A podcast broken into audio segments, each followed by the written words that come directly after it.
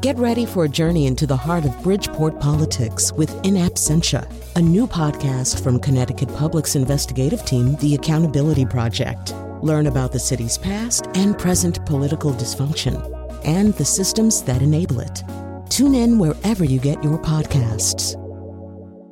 Funding provided by Robert Yeager and the Tow Foundation.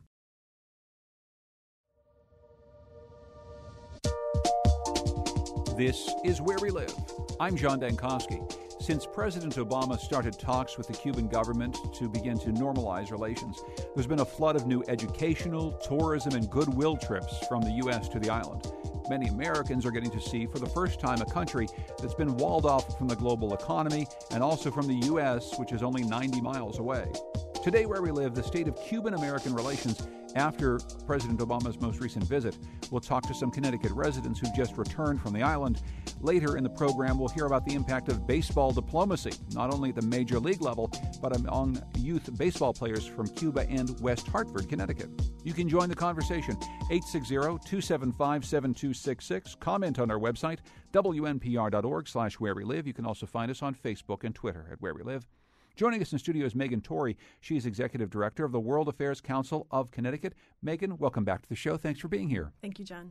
Also with us is Odette Casamayor Cisneros. She is Associate Professor of Latin American, Caribbean, and Latino Literatures and Cultures at the University of Connecticut, and she joins us in studio as well today. Odette, welcome to the program. Thank you very much for having me. We're going to be talking with um, uh, with Megan and other people who've returned recently from the island, but I want to get your perspective first, Odette. Uh, President Obama's recent visit to Cuba in a broad sense, what does it mean for Cuban American relations? I would say this is a great moment. It's something that uh, we were hoping, some, some of us were hoping to happen. Um, and um, it's the only thing I would say about, well, the first thing I would say about this uh, uh, new engagements between um, Cuba and the United States is not to consider Cuba as an island frozen in time. So it's a very complex uh, place. And I have the feeling that sometimes some people are saying, well, just the United States is jumping over Cuba.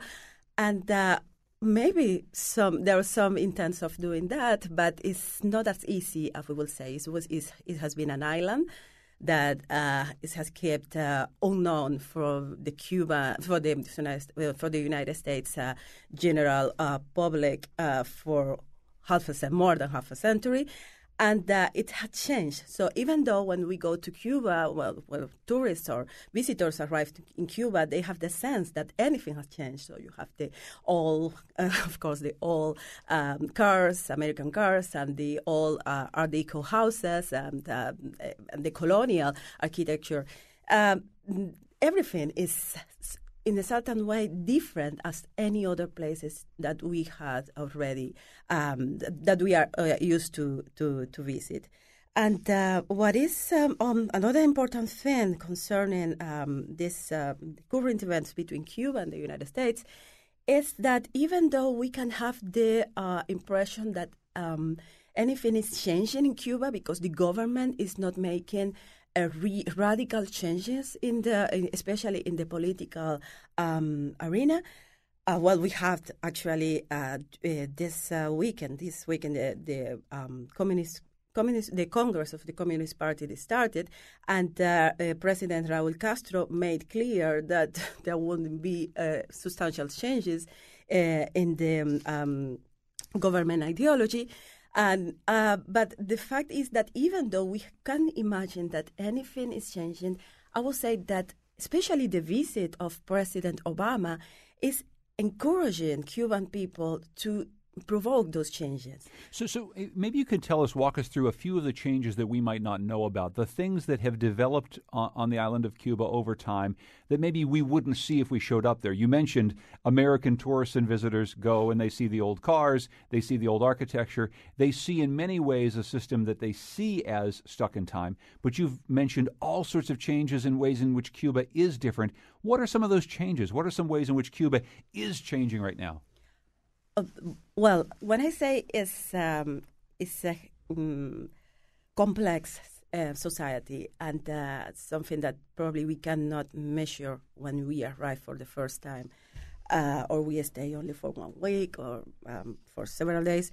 is that um, the complexity is well is a Latin American country, of course, but at the same time, it has been you have at least two or three generations of Cubans that has been raised within a socialist system, and uh, the ways in which you so the combination of both being a Latin American country, a Caribbean country, an isolated country, the sense of isolation too. And uh, at the same time of being raised under a socialist system, creates a very specific uh, kind of, uh, of, of population, and you have to deal with that. So sometimes people say they used to think that those are just uh, socialist uh, people, or, or, and try to compare us with uh, uh, um, I don't know people from the um, former Soviet Union or other communist um, former communist countries but it's not exactly that. And uh, sometimes also they are surprised that Cuban people has a, a, very long, a very long relationship and know a lot about uh, American culture, which is also true. But to what extent? So all of that is difficult to understand. But concerning your specific questions, the current changes, uh, I will say that the most important uh, um, um, arose when. Uh, president, current President Raúl Castro um, took the power in 2006, and uh, he implemented a series of uh, economic uh, measures that allowed Cubans to invest and to have so um, slowly sorry slowly encourages the encourage the uh, small entrepreneurship. But we had also to understand that it's not totally open. so ultimately, all the resources are still in the hands of the so in the hands of the state, the communist state. So the um, Castro's uh, regime. So it's it's different than it has been, but it's it's not so different, uh, and and I think that's one of the things we'll get into in today's program as we talk about the state of not just Cuba but Cuban American relations today with Odette Casamayor Cisneros from the University of Connecticut. You can join us at 860 275 7266. Uh, as I mentioned, Megan Torrey is with us as well from the World Affairs Council of Connecticut. Megan, what what took you to Cuba recently? So I was lucky enough to lead a World Affairs Council trip um, so the World Affairs Council around the country runs trips every year, and they've been doing a trip to Cuba for, for quite some time since uh, just after the special period. So I was chosen to be a leader of a trip that was going uh, 13 through 21 March this year. So, uh, you know, found out that we would have a little bit two days crossover with the president uh, just a few weeks before we left. And, and, before we get to the actual impact of the president, very specifically on your trip, what were some of the things that you were you were looking for as you a- entered into this trip? Um, much like what Odette was just explaining, our view of what Cuba is like is kind of behind this hazy wall. We're not entirely sure what Cuba is like, or how Cubans might feel about Americans, or how much connection there is to the rest of the, the world or the global economy. What were the preconceptions perhaps you had going in, Megan, and what are some of the things that changed during that, that visit? Right. So, very good question. Um, so, this was a people to people diplomacy trip, uh, the purpose of which is to exchange and engage with the Cuban people. And I think as an American, you have sort of a, this romanticized view, uh, image of what Cuba is these, you know, wonderful cars, this, this great island. Um, that has been isolated by, um, you know, the embargo and the political situation over the last 60 years. And uh, what you find um, yes, is an island that's been isolated and the infrastructure has suffered all of those years of not having the resources. But you find a very bright, uh, vibrant culture, uh, a culture that's very alive. Uh, when you do people to people diplomacy, you are encouraged to speak with a lot of artists. Uh, and Cuban artists and musicians are some of the best in the world, and they have a, a passion that I think is um, definitely contagious. We had um, interesting uh, briefings by some urban planners and architects and just the, the conception of how you can preserve old Havana. Um, that it is very much um, a living culture, but a living culture that has um, suffered uh, under some, you know, isolation over the last, uh, you know, sixty years or so. W- were there a few things during your trip that that really totally changed in your mind, in which you thought, I thought this about Cuba, and as I come back, I think something entirely, entirely different? So I think, um, as Odette said, it's a very complex situation uh, because you see this great architecture and then you see that it's you know crumbling, right? Um, so I think as an American and having and having Cuba so close, it's just very conflicting. Um, I don't think I, I, came to any definitive sort of this is what I thought about Cuba and I'm going back. It's just all very conflicting and challenging um, because we're at a crossroads now where there is momentum and the potential for change. But in order to reach that change, there's so much that has to be done. Um, so it's it's quite conflicting, complex, and challenging. And I think one one question that a lot of people have uh, following the president's visit is is who who benefits as these relationships um, open up, as more Americans and people from around the world come into Cuba, as more business interests are able to invest in Cuba, as you said, as more Cubans are able to be entrepreneurs on the island.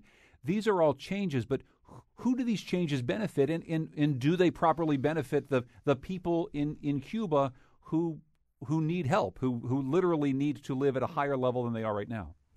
Well, this is an important question. And uh, first of all, we have to. The first thing is that we don't know who, what exactly is being is being negotiated right now, and uh, um, it, it, everything depends on that. On how, in the case of Cuba, how uh, the government uh, is, if really the government intends to protect the most impoverished and uh, disempowered part of the population and um, probably, Megan, when you were there, you were able to to see that there are sharp inequalities in the island. And uh, so far, I will say that not um, um if um, um, uh, important um, mm, policies have been developed in order to protect these parts of the population. Uh, so it means that so far, given what has been uh, um, create that have had happened so far through the uh, those negotiations. It's only the a sector of those entrepreneurs who are having, who, at least for the Cuban part, who are really um, having some uh, um, um, um taking some benefit from the uh, current negotiations. And uh, most of this, uh, so it's somehow what I fear is that the cycle of inequalities might continue to develop, and uh, even that those inequalities will get even worse if something is not. What do you see as the impact of direct diplomatic efforts by the president of the United States on this? Can can the United States, do you feel, Odette, change in any way what is happening in Cuba on the ground? Because we, we see in, in some ways our inability to do just that in places like China or Iran or other states that we've had long standing simmering tensions with. Um, do you see the president's visit as changing something substantial here? Um, substantially, it depends how do you consider substantially. Uh, from the from from the government, absolutely not. But uh, at the same, so and from the part of the people, I would say yes. And uh, I think that Pres- uh, President Obama I don't know, but I have the feeling that uh, he is aware. He was aware of that in his uh, speech. His visit was, and he repeatedly said so. His visit was uh, trying to um, was a visit for the Cuban people, not for the Cuban government. And the through all his speeches, and especially the last speech, the most important, was per, uh, um, particularly dedica- uh, dedicated to the Cuban people. He was talking to the Cuban people, and he was trying to uh, encourage within these people to do their own changes. And this is where I would say that yes, it is was important. Yes, it had an, an a significant impact in, in uh, for But then you have in the other side the government. The government kept the same somehow the same at least in in their words they keep the same um, position. But this is another uh, I would say element from the complexity to add to the complex Cuban complexity we Cubans, so the Cubans that live in the island and are have been raised in the island and have left there at least for let's say ten or fifteen years, um, they know that everything that the government says is not exactly what would happen. So you have always to always to read between the lines and to wait what is actually happening in reality, uh, and in the other side what the government is is saying. So mm. it's not. It's really complicated as we were. Well, and before we take a break, Megan, you know, as somebody who studies uh, foreign policy and diplomacy, certainly, what do you see as the impact of President Obama's visit? Very clearly, this this powerful speech he gave was targeted at the Cuban people. There was also an audience back home, some receptive ears back home, and some ears that he knew would not be receptive in, in Congress. But what do you make of the impact of what President Obama did by going and said while he was there? So I think when we were on the ground in Cuba, um, uh, just a few days before the, the visit of the president, um, you know, talking to Cubans about what they what their hope is for um, what the president had to say, they were very much invested and encouraged that this is a new um, a new page. We're turning a new page. We're able to move. Um, and I think you always have to look at diplomacy, um, the opening of our embassy, the president's visit. The diplomacy is a tool um, in your toolbox to reach an end, to open up. I mean, uh, look, we never um, stopped talking to the Soviet Union um, during the Cold War, and that this is a significant step towards using that tool of diplomacy to open up relations and to continue um, building a relationship. We're talking today with Megan Torrey, who's Executive Director of the World Affairs Council of Connecticut, and Odette Casamayor Cisneros, who's an Associate Professor of Latin American, Caribbean, and Latino Cultures uh, and Literatures at the University of Connecticut. We'll take some of your phone calls as well at 860 275 7266 as we consider Cuban American relations here on Where We Live.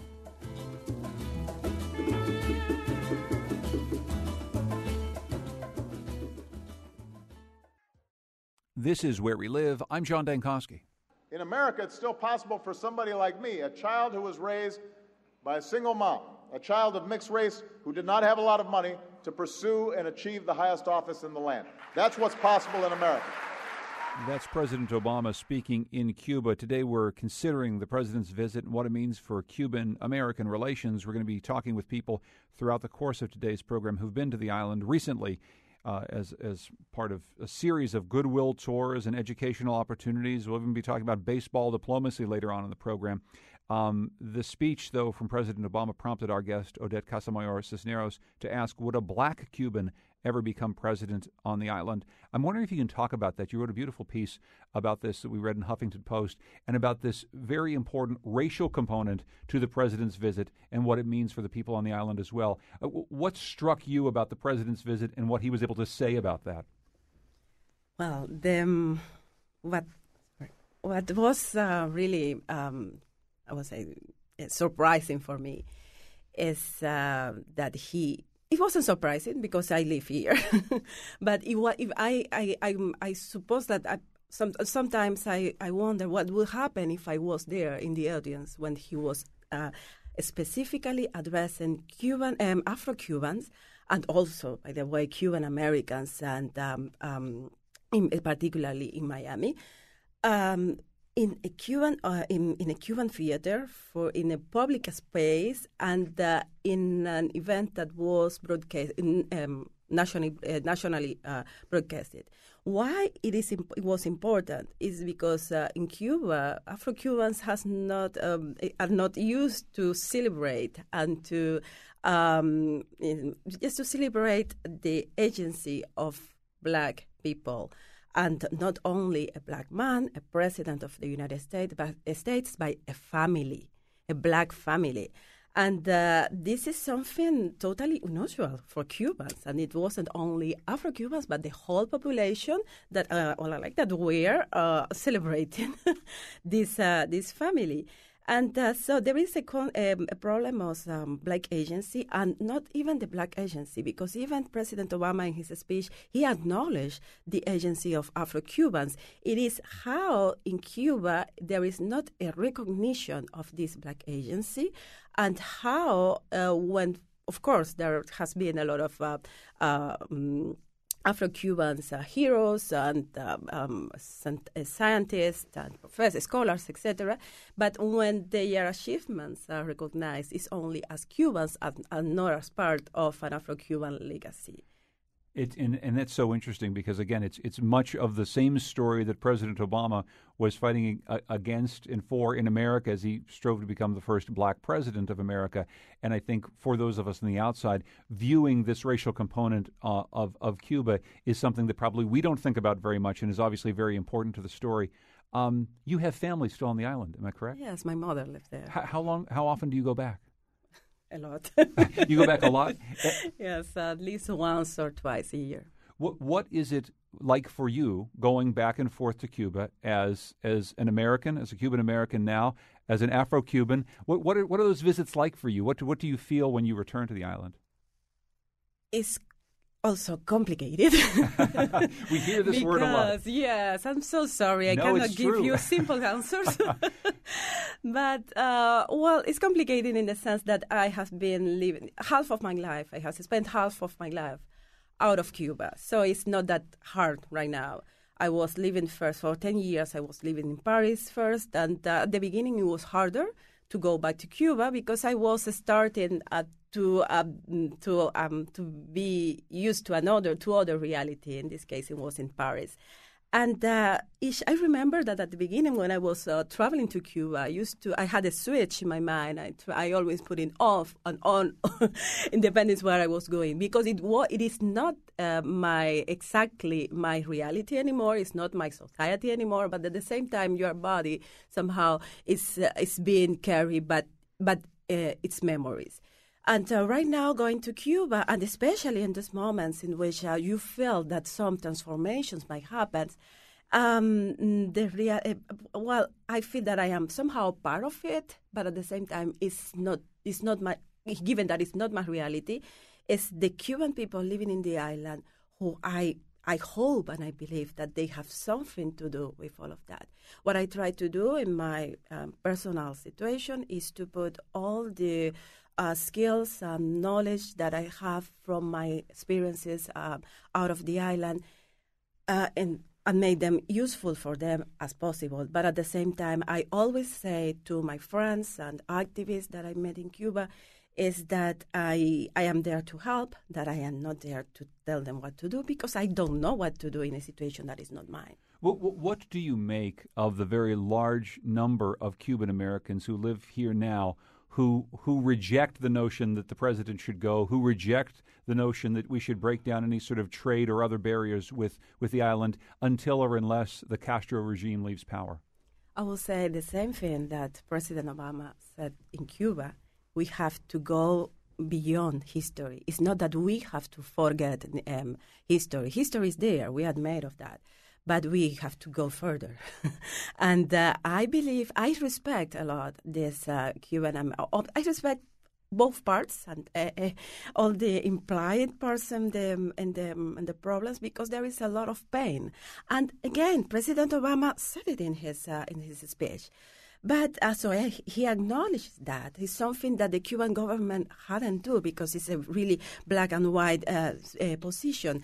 So I admire them. I recognize they are uh, they are suffering, but at the same time, I first I will say, please think first of your children.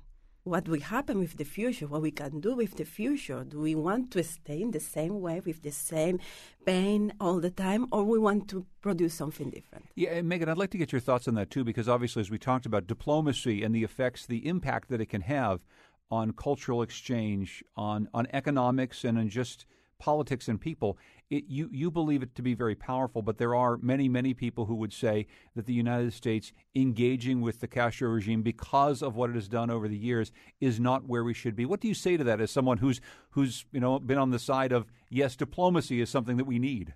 So I think Odette said it the said it best. Is that really was um, Obama connecting to the Cuban people and not to the Castro regime.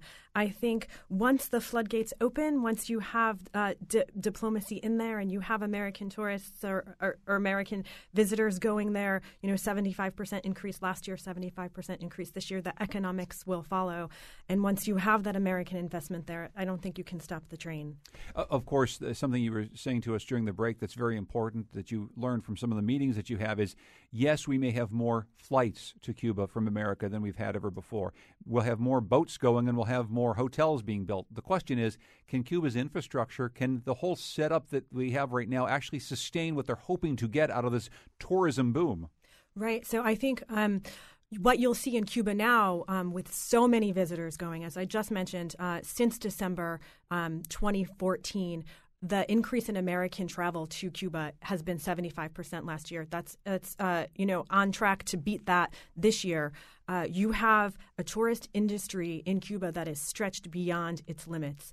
Uh, any given day, all hotel rooms in Cuba, this is in the on the entire island, 100% booked.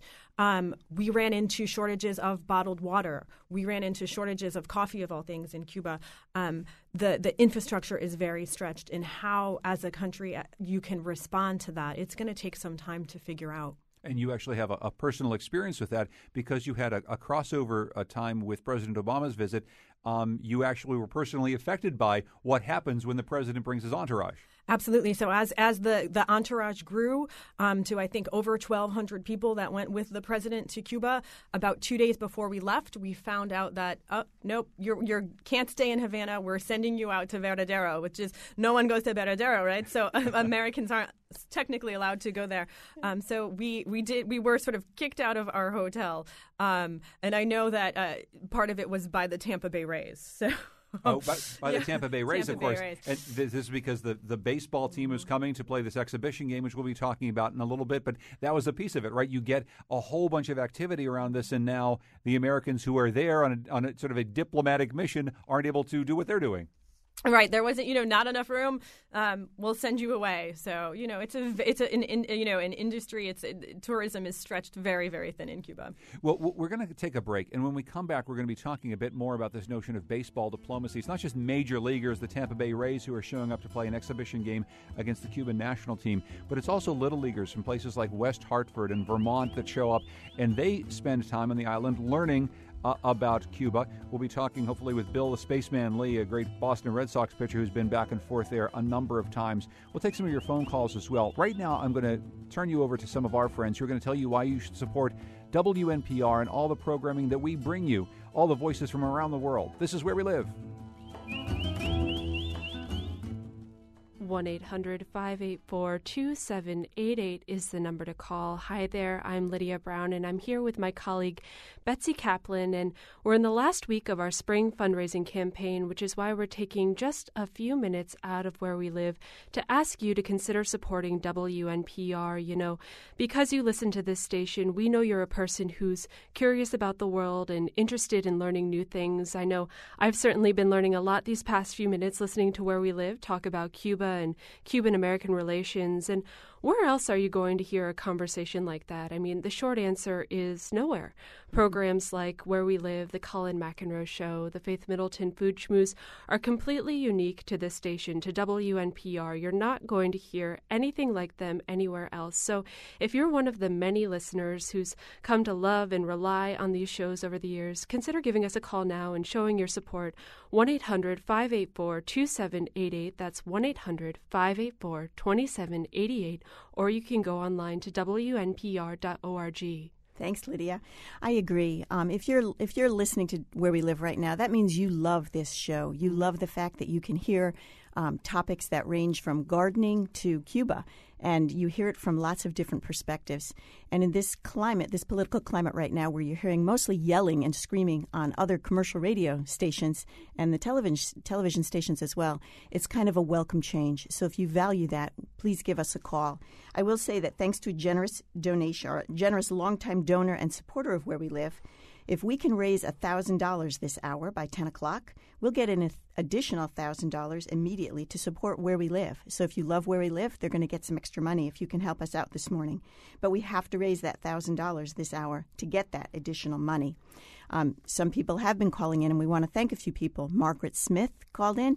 Uh, she said uh, she took the Mother's Day bouquet and left in capital letters, please leave outside the garage door if no one is home. uh, we got a couple of renewing members calling in, uh, someone who just moved to Connecticut in September and is already hooked on WNPR. Uh, Pierre Barber called from Unionville, Connecticut to say, I love your programming. It's something I look forward to. Uh, another donor uh, says she needs WNPR every day in her life. This sounds like people who love what we do.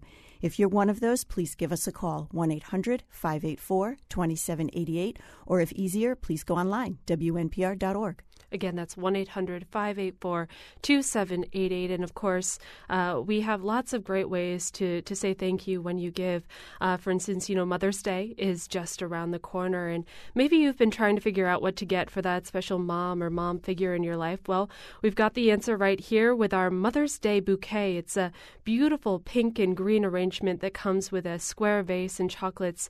It can be yours for a gift of $10 a month or a one time gift of $120, and it can be delivered anywhere in the United States, uh, in the lower 48 states, I should say, uh, by Friday, May 6th. Again, that would be for $10 a month. Now, if you'd rather uh, that be delivered by Saturday, May 7th, uh, all that takes is a monthly contribution of $11, just a dollar more each month, or a one time gift of $132. So if that sounds like something uh, mom might like, give us a call, 1 800 584 2788, or go online to WNPR.org. And just remember, remember, you know, no amount is too small. The the simple fact that you give shows us, uh, you know, how much you appreciate WNPR and all of the great information it provides you. Uh, one 584 2788 or WNPR.org.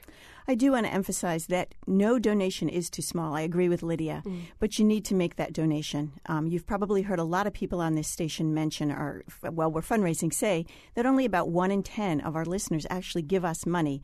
That's really not enough. Um, the money that you give to us supports all the programming that you hear, including the locally produced shows that happen on this uh, from this Hartford studio and New Haven studio. There's Faith Middleton Food Schmooze, Where We Live, which is what you're listening to now, and the Colin McEnroe Show.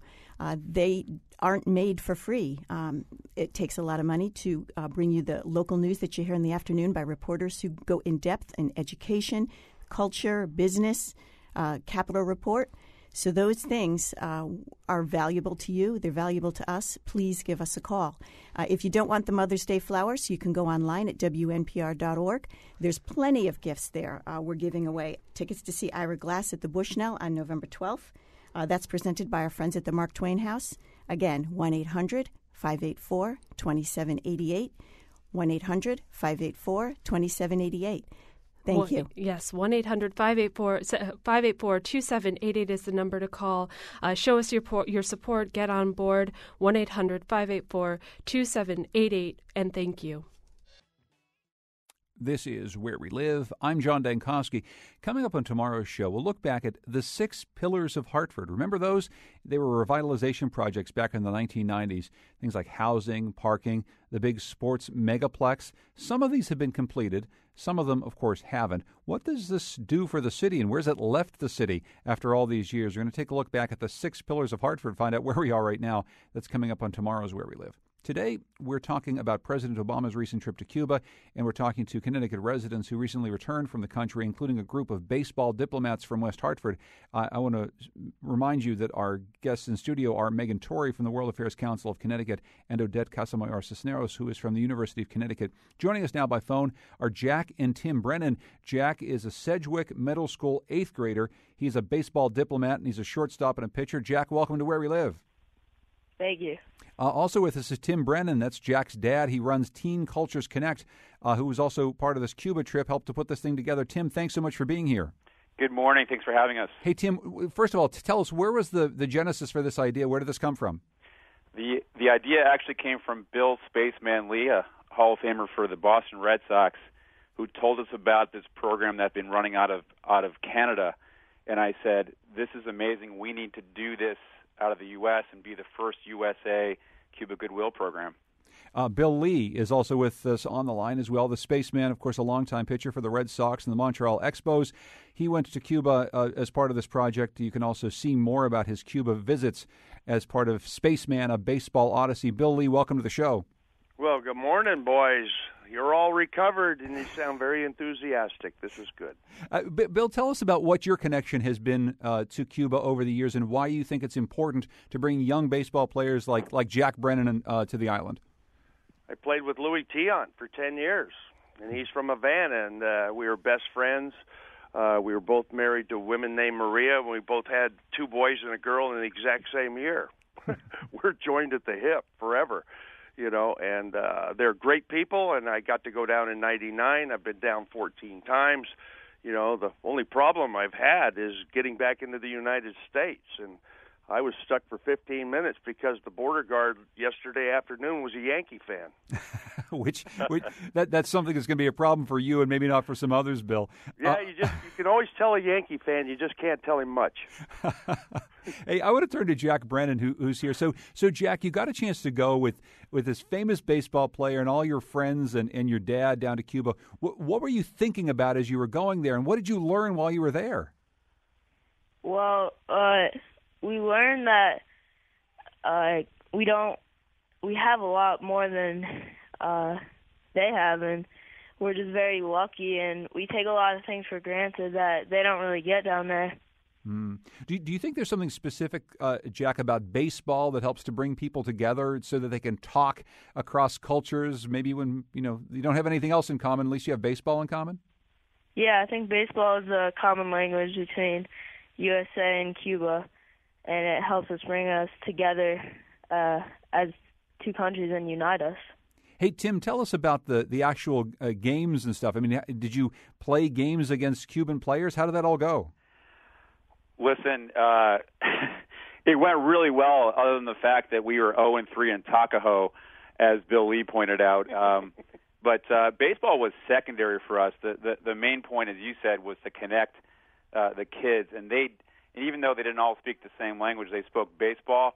Uh, we we had them actually at our hotel. They ate together, swam together, played wiffle ball together, um, and they are now connected. And we're bringing them back here uh, to Connecticut this July. So we're going to complete that that connection, if you will, like a circuit. Uh, Bill, maybe you can tell us a bit more about your experience over the years with, you know, you, you say Louis Tiant, uh, the great former Red Sox pitcher, was your best friend. It's one of the reasons why you had a connection to, to Cuba. We've heard the stories of everyone from Louis Tiant all the way to Yasiel Puig today who've been able to make this, this trip. Do you think that baseball has a special place in connecting these two cultures? Most definitely. It's a timeless game, and it connects us in a way that goes on forever and they have very few tractors. They have oxen down the sides of the street. There is no noise. There's no weed whackers. They do everything by hand. They're all craftsmen. They're all multi-dimensional. They're what I call uh, they're generalist. They're not specialist. They all have to do everything. They all pull together. They're all educated. They all speak English to an extent and they are all their medical is free. We had one of our boys, Krabby, go down, and they took care of him perfectly. Got him back, rehydrated him, got him back on the field, and he was our top pitcher. He retired nine straight batters in a row, you know. And I think we would have won that game if we had had him healthy sooner. But it, the, these boys, they were so our American boys were so great in that they appreciated and were with open eyes and saw that it's better to give than to receive. It's better to open your hand than to close your hand. And I believe that's the message that we brought, and that's the message we're going to bring back. And all these, uh, you know, these soothsayers and people that are, are, are from Miami and everything else, these were the upper 1% that left uh, after the revolution because they were Batistaites. And if you can read the the, the story of, of Batista, Fulgio Batista, and the mobs and and all the people down there, just watch. Uh, you know, Godfather one and two, and uh, you will know who the right guys are. Uh, Bill, before I let you go, I just have to ask you. You say you, you've gone 14 times. What have you seen change over the years? Have you seen an enormous amount of change since you first made your, your first visit to Havana? Not a thing. Very little. They had paved an extra lane in Holguin. That's all I noticed. I think that was for the Pope. mm, mm. Bill, the spaceman Lee, former Major League Baseball pitcher, he put together this uh, this idea of taking young baseball players to Cuba. He's been there a number of times. You can see more about his voyage as a spaceman, a baseball odyssey. Bill, so great to talk to you. Thanks for being here on Where We Live. I really appreciate it. Thank you, thank you, Tim and Jack. I know you loved it, and I will see you soon. And uh, bring those Cubans down. And uh, I still want to open that pizza parlor halfway between Holguin and our hotel because we need good Connecticut, New Haven pizza somewhere on the earth. Bye. So, so after after baseball diplomacy, uh, pizza diplomacy. Thank you so much, Bill. And and Tim, you say that there's the next voyage is actually something that brings the two places uh, together once again, but actually up here in Connecticut July, uh, it's going to be great. We we have uh, a group of 20 coming down, including uh, 12 baseball players and coaches. We're going to have them here uh, in the greater Hartford area. We're talking to the Yard Goats about playing there. Uh, you know, Bill Lee will be here. Louis Tiant is invited. Um, just wait. We do need some help, though. We're fundraising for every bit of it. We're paying for their passports, visas, flights, food, transportation, everything. Um, so, so stay in touch. Uh, watch the media. Watch our Facebook. Uh, everyone can be a part of this. Uh, Tim Brennan from Teen Cultures Connect. And, and Jack Brennan, you looking forward to continuing this baseball diplomacy? Yeah, it's going to be really fun with the Cuban players and kids and just uh, making friends with them and making uh, connections. Uh, Tim and Jack, thanks so much for joining us. I appreciate it. Thank you. Thank you.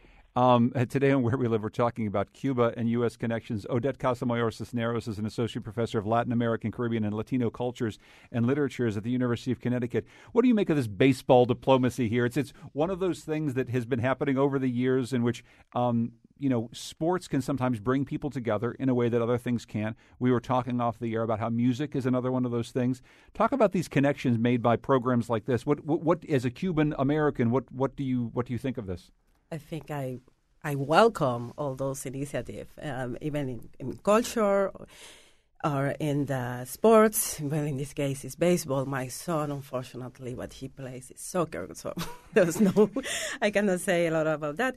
But um, in, I think it's a good way, it's, um, uh, um, a smart way to develop those relationships because at, um, the um, the um, participants in, in this uh, baseball game from the uh, West Hartford in Cuba, in, yes, in Cuba, um, they have said, well, it's a way in which the, it's the real people-to-people exchange there, and especially between kids, because they are able. We, uh, as I was saying before, we have to think of, of, the future. Those are our kids here in the states or in Cuba, and they are they are having this experience that was impossible to think about for me. For instance, when I was in Cuba, how to play or to have any.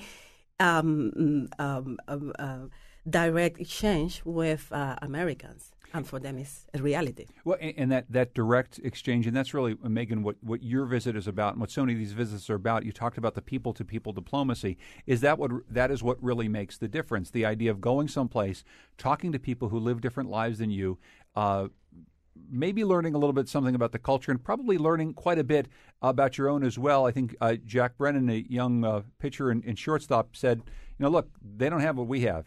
I, I think it's fair to say that for an awful lot of kids growing up in West Hartford, Connecticut, they don't have a, a great depth of experience on how people unlike them live. And I think getting to go to Cuba probably gives them a, a pretty good idea about that. I think it's an eye opening experience. I think um, it exposes uh, our common humanity and how we can all move together. Um, as as part of as global citizens. And I think uh, for these young people in West Hartford, it is in, uh, a life changing, uh, impactful experience to realize that you know I have so much, but yet all of these. You know, these kids in Cuba just want what we want. You know, it's it's common humanity and it's growing the relationship and building a future together. Uh, we have a call from Ray in Wallingford, uh, who's got a comment a bit on, on the history that uh, Bill the Spaceman Lee was talking about. Hey, Ray, you're on Where We Live. Go ahead. Hi, how you doing? Doing well. What's on your mind? Yes, yeah, so I was just calling in reference to the comment about um, the one percenters who left Cuba. Um, and I was sort of taken aback by that comment just because it couldn't be farther from the truth. And now we have a situation. I'm, I'm Cuban American. My uh, my family is Cuban immigrants, and they were school teachers. Um, they worked for the government, um, and the reason why they left was because my grandmother came to school one day and all the books were being burnt. So it's not a question of that their money was taken away, which everything was, but they left because their basic fundamental human rights were taken away. And since Castro has been in power, none of that has come back. Mm. So I appreciate that what the, the diplomacy and what the what we're trying to do here, but I think people are forgetting that this is a, still a communist regime where human rights, basic fundamental human rights, are taken away. People cannot have a glass of milk past the age of eight. You cannot go to the grocery store and buy food. Yes, is there good health care? Great. Are they great baseball players? Yes. But so much other, culturally, artistically, is taken away because it's a communist regime. What, what do you and think? Well, Ray, I, I, first of all, I very much appreciate your voice in this conversation. I think it's important. I, I, I'm wondering if you can talk, though, about what you think the impact is of, say, uh, President Obama going or the Tampa Bay Rays going, and, and whether or not this actually changes anything, or whether or not it, it sends, in your mind, the wrong message to a, a, Castro government that hasn't really changed very much over the years in the way it, it treats people. Um, do you think that we're sending the wrong message through some of the efforts that we've been making?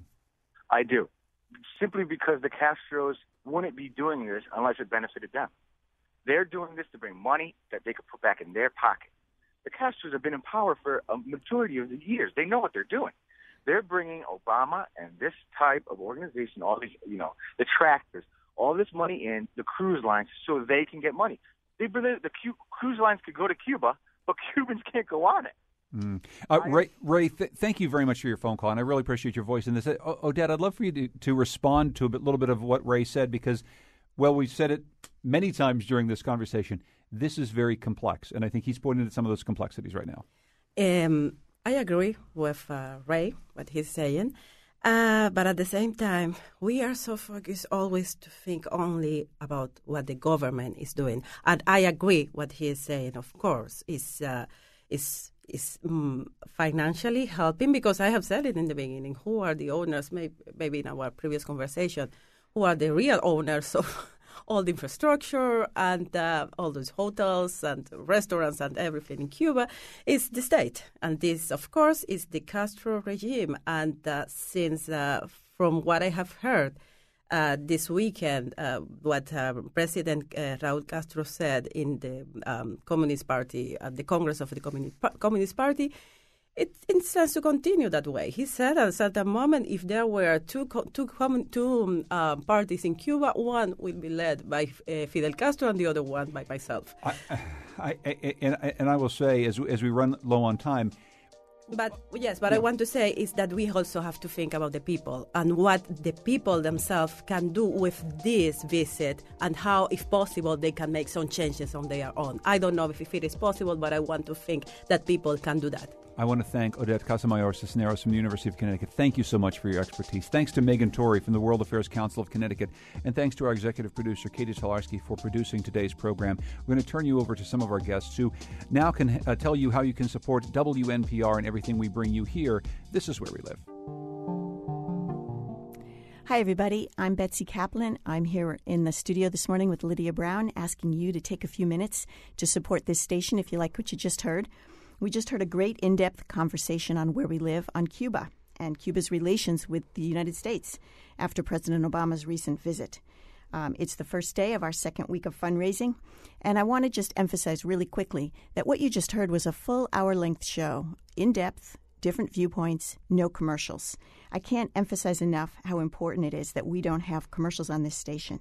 Um, it, when we when you have to put together a show or a story you have to report in short breaks. You can't dive deeply into a story. And not only do commercials break the mood and interrupt the narrative, but stations are beholden to commercial interests. This station belongs to you. It's for you. It's often by you. We take your ideas, you pitch ideas, and we, we put the, turn those into shows. You call in and ask questions of guests, and often we have Hartford residents on or local residents on as guests. So if that's important to you, please give us a call at 1 800 584 2788 or donate online at wnpr.org. Yeah, that's right, Betsy. And also, I just want to mention that uh, thanks to a very generous longtime donor and supporter of Where We Live, we have a special challenge going on this hour. And that is, you know, if we can raise $1,000 this hour, we will get an additional $1,000 immediately to support Where We Live. Uh, but we have to raise that $1,000 in order to unlock this additional money. So I know a lot of people wait for challenges to pledge their support. Well, now's your chance. 1 800 584 2788 1 800 584 2788 or WNPR.org. Uh, Betsy? Yeah. So you can get lots of great gifts. And I know that maybe getting a gift isn't the purpose of you giving money, but getting a gift is sort of a nice little byproduct of giving. Um, so what you can get is the Mother's Day flowers, which I know Lydia mentioned in the, in the past break. Um, two, two delivery dates. If you'd like them on Friday, May 6th, uh, you can get those for a donation of $10 a month. If you prefer closer to the day, Saturday, May 7th, you can get those for $11 a month. If flowers aren't your thing, maybe you want tickets to see Ira Glass at the Bushnell on November 12th. That's presented by our friends here at Mark Twain, right down the street from us in Museum, for $90. Um, there's lots of things that you can get. I can go through lists and lists and lists. There's hundreds of things in our book. If you would like to look, uh, get online at wnpr.org and you'll see all sorts of things. I actually got a CD for Motown, believe it or not, not too long ago. I'm probably the only person that got it, uh-uh. but I enjoyed it. So, uh, again, please give us a call. We really, really need your support. I can't emphasize that enough. 1 800 584 2788 or WNPR.org. 1 800 584 2788 is the number to call. A lot of people calling in this morning, uh, getting us closer to that $1,000 goal that we have. The, the hour is coming to a close, so uh, 1 800 584 2788.